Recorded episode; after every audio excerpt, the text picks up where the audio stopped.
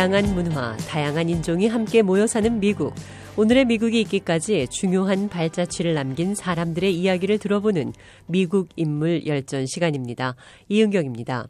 이 시간에는 세상을 떠난 지 25년이 지난 지금 때 아닌 인기가 다시 부상하는 유명 텔레비전 미술 강사를 소개해 드립니다. Hello, I'm Bob Ross. Certainly glad you could join me today. It's a fantastic day here, and I hope it is wherever you're at. Are you ready to do a fantastic little painting? If this is your first time with us, 1980년대와 90년대 커다란 바구니 같은 파마 머리를 하고 저음의 목소리로 텔레비전을 통해 유화를 가르쳤던 밥 로스. 그의 강좌 Joy of Painting, 즉 그림 그리기의 즐거움은 미국의 공영방송 90% 이상에서 방영됐습니다.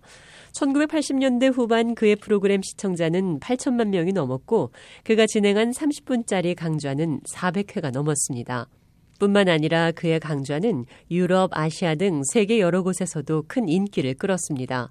어떤 매체는 그가 세계에서 가장 유명한 미술 강사라고 표현하고 있습니다. 오늘날 밥 로스는 당시의 시청자들은 물론 그때에는 세상에 태어나지도 않은 젊은 층에 이르기까지 화려하게 부상하고 있습니다. 특히 코로나 바이러스가 세계를 휩쓸면서 집안에 갇힌 사람들은 유튜브 등으로 옛날의 미술 강좌를 다시 즐기고 있습니다. A touch of the alizarin crimson. And we just load a little bit right into the bristles. Pull a little paint out, tap the bristles firmly to assure a nice even distribution of paint all the way through the bristles. And let's go right up here. 밥 로스 유튜브는 오늘날 가입자 400여만 명에 접속 건수는 3억 6천만 회를 넘고 있습니다. 뿐만 아니라 그가 설립한 미술 기업 밥 로스사는 어느 때보다 호황을 누리고 있습니다. 덥수룩한 머리의 그의 모습은 물감, 붓등은 물론 토스터기, 양말, 달력, 인형 등 수많은 상품에 등장하고 있습니다. 할로윈 데이에는 수많은 미국인들이 그의 가발을 쓰고 팔레트를 든 채 축제에 나가기도 합니다. 정식 이름 로버트 노먼 로스. 1942년 10월 29일 플로리다주에서 태어났습니다. 아버지는 목수였고 어머니는 식당의 웨이트레스였습니다. 어린 시절 그는 늘 다친 동물들을 보살폈습니다. 강좌 도중 그는 종종 다친 악어를 가져다가 목욕탕에 넣어두었다는 이야기도 있습니다. 그는 아마딜로, 다람쥐, 심지어 뱀까지도 보살폈습니다. 로스는 중학교를 마치고 아버지의 목수일을 도왔습니다.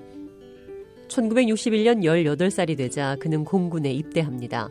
준사관이 된 그의 임무는 장병들의 의무 기록을 관리하는 일이었습니다.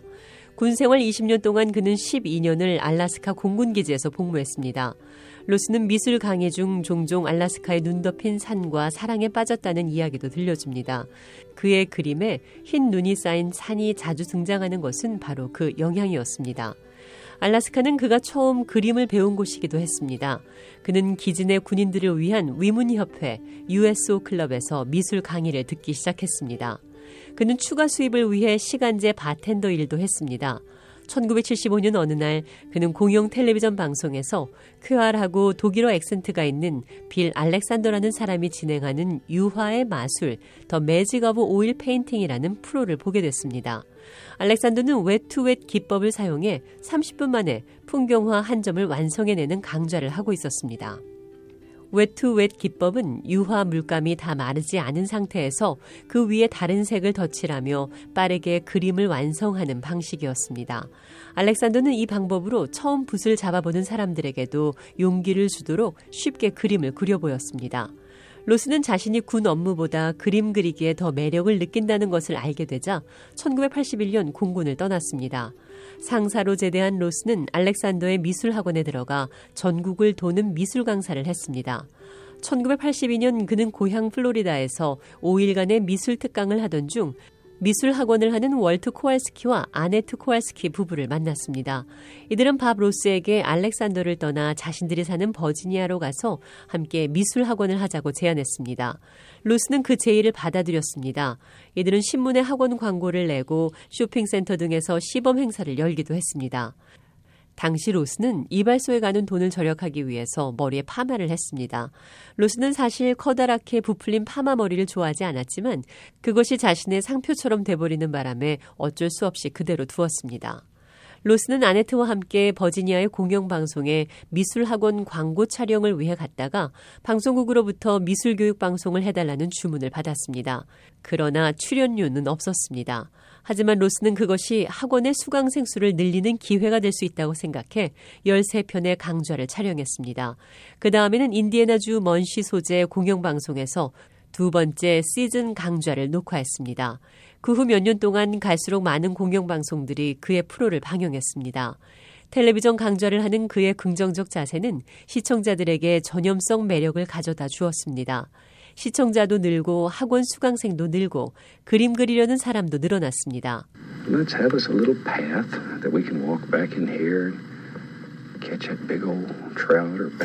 Let's have us a little path that we can walk back in here and catch that big old trout or bat. 1987년에 이르자 방송은 미 전역으로 퍼져나갔고 강좌는 연중 쉬지 않고 돌아갔습니다. 1980년대 후반 그는 팬들로부터 매일 200여 통의 서신을 받을 만큼 인기가 높았습니다. 이 프로는 1983년부터 1994년까지 400회가 넘게 계속됐습니다. 1994년 그의 프로를 방영한 방송국은 최소 270여 군데나 됐습니다. 이처럼 로스의 텔레비전 미술 강좌는 역사상 가장 인기 있는 그림 강좌 프로가 됐습니다. 그의 미술 강좌는 실기 지도이면서도 명상의 시간이었습니다. 그는 항상 당신이 그림을 그리는 날은 언제나 행복하다 이렇게 말했습니다. 또 강좌마다 한 점의 그림을 완성하도록 했습니다. 처음에는 빈 캠퍼스 위에 어설픈 선으로 시작하지만 나중에는 우아하고 아름다운 세계를 만들어내는데 시청자들은 환호했습니다. 그는 언제나 경이로운 느낌으로 자연 경관을 그렸습니다. 그림 속에는 항상 색깔이 풍부하고 구름과 산 그리고 많은 나무가 있었습니다. 동물도 있었습니다.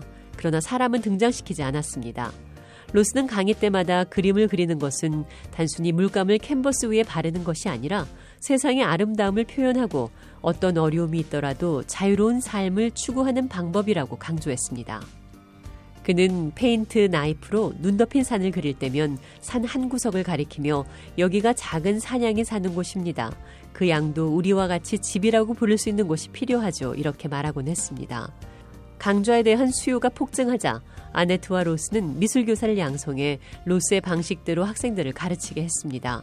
오래지 않아 로스는 빌 알렉산더보다 훨씬 더 많은 텔레비전 강좌를 하게 됐고 더욱더 유명해졌습니다. 여전히 부푼 파마 머리인 그는 강좌가 계속될수록 피로한 모습을 보이기도 했습니다. 그러나 정신만큼은 굳건했습니다. 그러나 로스는 1995년 7월 4일 지병인 임파선 암으로 세상을 떠났습니다. 사람들은 그가 타계할 때까지 병을 앓고 있었다는 사실을 몰랐습니다. 그의 Joy of Painting은 403회로 막을 내렸습니다. 그렇지만 그의 텔레비전 미술 강좌는 지금도 세계 어디에선가 여전히 방영되고 있습니다. 또 공식 인가를 받은 3천여 명의 밥 로스 미술 강사들이 활동하고 있습니다. 수많은 사람들은 그가 남긴 비디오를 보며 또는 유튜브를 통해서 그림을 배우고 있습니다. 그러나 미술계 일각에서는 그의 그림에 대해 전통적인 예술이 못 된다는 비판도 하고 있습니다. 사실 로스도 자신의 작품에 대해 전통 예술이 아니라고 말하기도 했습니다. 자신을 예술가로 포장한 적도 없었습니다.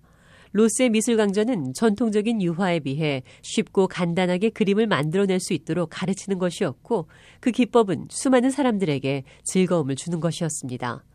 53세로 생을 마감한 밥 로스는 고향 플로리다주의 우드론 메모리얼 파크에 묻혔습니다. 묘지석에는 텔레비전 미술가가 잠들어 있다고 조그마한 글씨로 그를 설명하고 있습니다. 밥 로스는 1995년 세상을 떠났지만 오늘날까지도 여전히 살아있을 때와 같은 인기를 누리고 있습니다.